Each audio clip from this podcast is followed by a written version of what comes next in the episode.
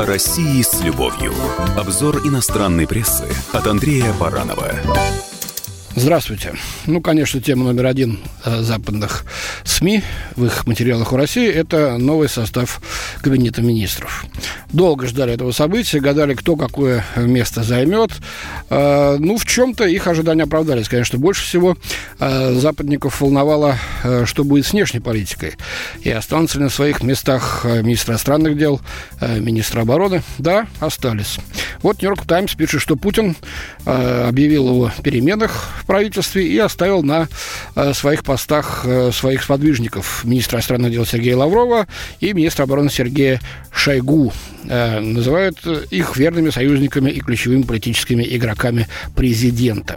Ну и делает такой вывод Нью-Йорк. Список министерств, получивших новых руководителей, это Министерство здравоохранения, спорта, образования и экономики, наводит на мысль, что господин Путин хотел показать, что он серьезно относится к внутренним проблемам россиян, но при этом не планирует никаких изменений во внешней политике.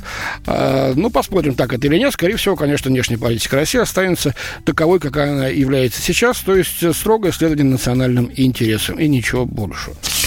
Канадская CTV News пишет, что Колобков, глава Минспорта, был заменен Олегом Матыциным, который занимал пост президента Международной Федерации университетского спорта. А это ведомство тесно сотрудничает с олимпийскими спортивными организациями, и эти связи Матыцина а, могут оказаться полезными как в решении допингового скандала, который, так сказать, полыхает до сих пор а, вокруг России и ее атлетов, так и в желании России обжаловать запрет на выступление российских спортсменов под национальным флагом на международных соревнованиях. Ну, в частности, вот на предстоящих Олимпиадах. Британская Financial Times отмечает, что основными жертвами смены правительства стали вице-премьер Максим Акимов, планы которого, как она считает, эта газета почему-то по созданию в России цифровой экономики зашли в тупик. Но, честно говоря, у нас э, цифровое телевидение находится на более высоком уровне, чем даже во многих европейских странах. Пока что.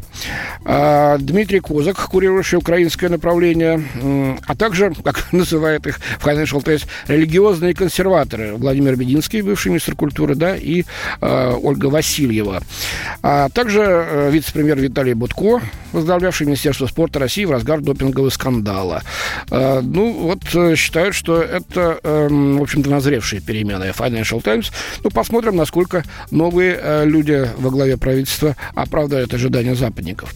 Ну и вот Reuters заключает э, агентство Рейтер, новые назначения в Кабмин могут быть направлены на перезагрузку ослабленного имиджа правительства. Они сконцентрируют внимание на стремлении Путина поднять реальные доходы россиян и реализовать крупные национальные инфраструктурные проекты, которые помогут России прорваться в новую экономическую лигу. Вот первые отклики э, за рубежом на э, произошедшую смену правительства, на новый состав Кабинета министров. Мы, конечно, будем следить за дальнейшими оценками, которые будут появляться в зарубежных СМИ. Спасибо. С вами был Андрей Баранов. О России с любовью. Обзор иностранной прессы от Андрея Баранова.